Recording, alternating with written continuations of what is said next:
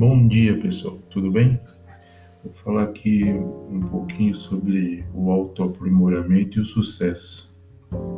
Os dois andam de mão dadas, não significa que seja a mesma coisa. A cultura em que vivemos hoje nutre obsessivamente expectativas pouco realistas. Ser mais feliz, ser mais saudável, ser o melhor, superior aos outros, ser mais inteligente, mais rápido, mais rico, mais bonito, mais popular mais produtivo, mais invejado e mais admirado. Ser perfeito e incrível. No entanto, se pararmos para pensar, os conselhos de vida mais comuns, aquelas mensagens positivas e felizes de autoajuda que ouvimos o tempo todo, na verdade se concentram no que não temos. Eles miram direto no que já vemos como falhas e fracassos pessoais, só para torná-los ainda piores aos nossos olhos. Só aprendemos as melhores maneiras de ganhar dinheiro porque achamos que não temos o suficiente. Só paramos diante do espelho e repetimos para nós mesmos que somos bonitos porque não nos achamos bonitos. Só seguimos dicas de namoros e relacionamentos porque achamos impossível sermos amados. Só fazemos exercícios ridículos de visualização de sucesso porque não nos sentimos bem-sucedidos.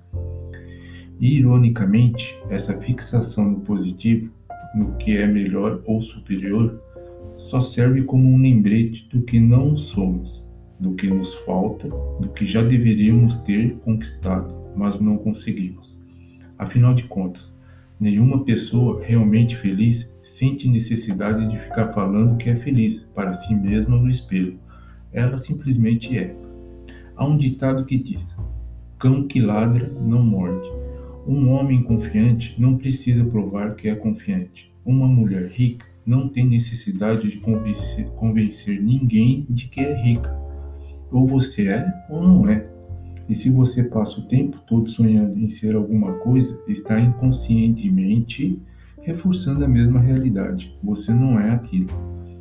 Todo mundo e todos os programas de TV querem nos convencer de que a felicidade depende de um emprego melhor, um carro mais potente, uma namorada mais bonita, uma jacuzzi, uma piscina para os filhos. O mundo não cansa de indicar um caminho para a felicidade, que se resume a mais e mais e mais.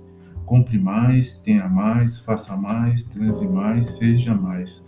Somos constantemente bombardeados com a necessidade de ter tudo o tempo todo.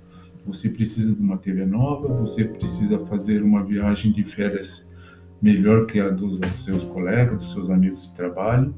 Você precisa comprar um móvel sofisticado para a sua sala. Você precisa do tipo certo de pau de selfie. Por quê? Meu palpite, porque criar necessidade é bom para os negócios. Nada contra bons negócios, mas ter necessidade demais faz mal para sua saúde mental. Você acaba se agarrando demais ao que é superficial e falso, dedicando a vida à meta de alcançar uma miragem de felicidade e satisfação. O segredo para uma vida melhor não é precisar de mais coisas, é se importar com menos, e apenas com o que é verdadeiro, imediato e importante.